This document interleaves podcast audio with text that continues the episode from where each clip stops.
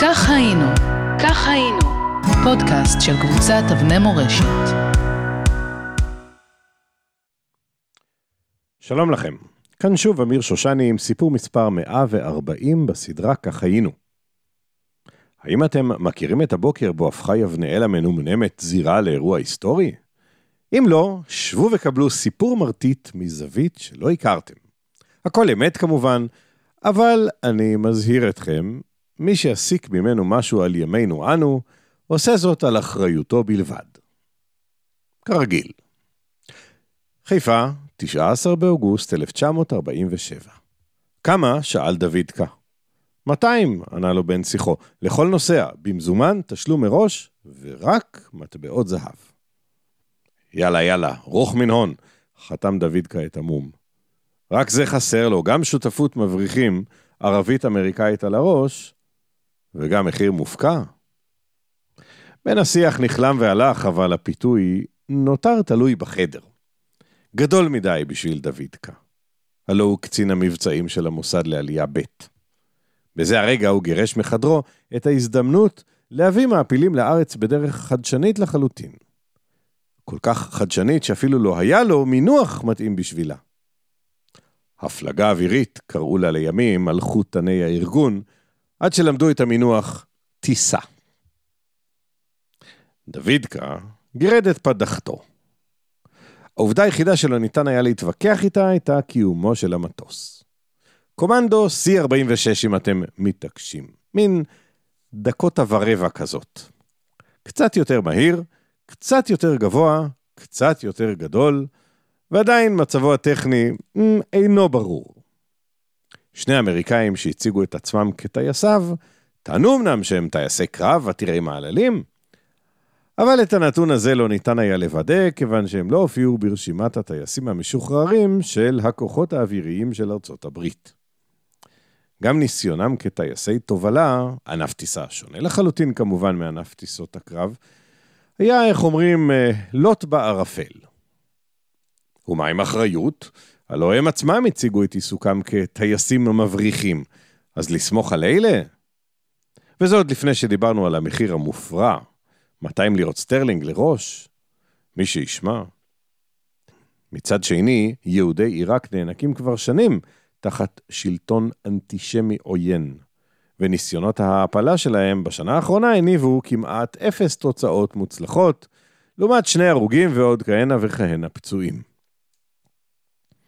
ממש לא משהו להתפאר בו, אם יורשה לי, שלא לדבר על שליח המוסד המוערך, ששב בחורי אף לארץ והעדיף להקים סככה לקופים מעל מפעל הנשק הסודי של מכון איילון, במקום להשתתף בעוד ניסיונות נפל של ההעפלה משם.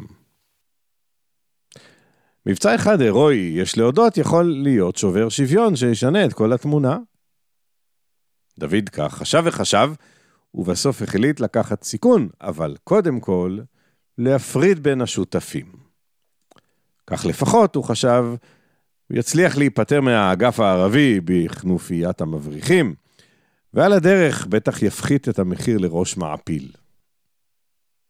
פקודות ניתנו אפוא בטון סמכותי, סוכני חרש נשלחו דחופים למשימתם, ותוך זמן קצר יצר דוידקה קשר ישיר עם הטייסים המבריחים, והזמין אותם למלון כרמלי אקורט בחיפה.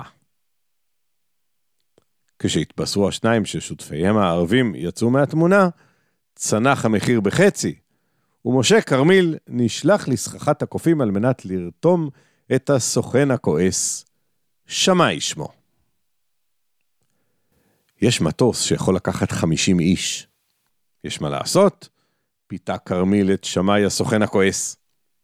בן רגע הכעס שלו הפך להתרגשות, ולמחרת בערב כבר היו שני הטייסים, ושמאי שהתחפש לטייס שלישי, ואפילו למד להניע מנוע לטובת סיפור הכיסוי, בהפלגה אווירית לכיוון מזרח.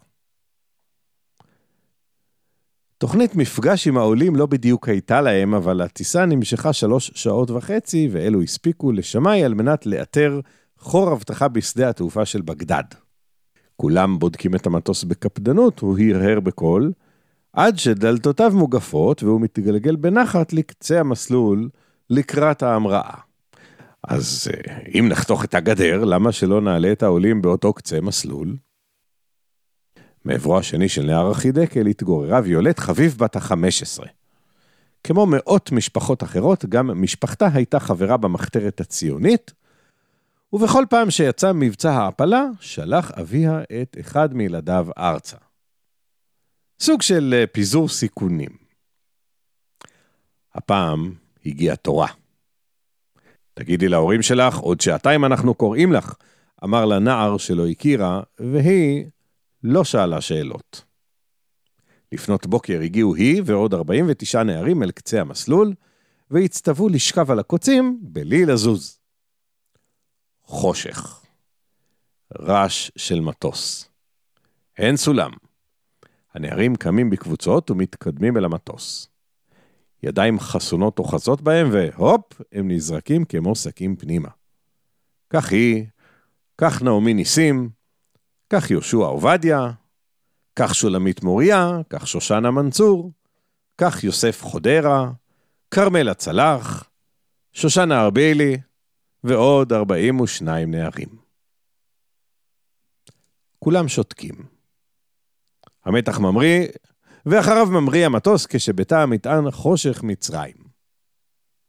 אחרי שעה של טיסה נדלקים האורות, ומהקוקפיט יוצא מישהו לבוש כמו טייס. אבו יוסוף! נשמעה צהלה מפי שולמית. שמאי מחייך. שלום, הוא אומר להם. אני שלמה הלל ואני לוקח אתכם לארץ ישראל. אם האנגלים יתפסו אותנו, תגידו שאנחנו בטיול. לא להזכיר שום דבר אחר. אור ראשון הפציע. נער בן 14 דהר על אופניו מיבנאל אל שדה השלף המסקרן, שהיה אפוף תכונה ומואר בשתי מדורות גדולות. אחרי כמה דקות הופיע מטוס ונחת. ידיים חסונות הורמו וחמישים הנערים והנערות הונפו אל משאיות ונעלמו מהשטח. מאיר ספיר, אבא של נעמי שמר, כן? הופיע עם מזוודה ובה חמשת אלפים לירות סטרלינג במטבעות זהב. צלם אותי נותן את הכסף, הוא ציווה על הצלם, ומסר את המזוודה לטייסים המבריחים. הם לא הביטו לאחור, ומעולם לא הזכירו לאחר מכן לילדיהם של הנערים, שאני הבאתי את ההורים שלך מעיראק. נו, בסך הכל מבריחים, כן? באותו יום קיבלו יוסף חודרה ו-49 מחבריו תעודות זהות מזויפות למהדרין. 24 באוגוסט 1947. מבצע מייקלברג, חלק א', הסתיים בהצלחה. אנקדוטה קטנה. 50 איש היו על המטוס. אחת מהם, שהזכרתי, שושנה ארבילי, לימים הוסיפה לשמה את השם אלמוזלינו. אתם בוודאי מכירים אותה. כך היינו, כך היינו, פודקאסט של קבוצת אבני מורשת.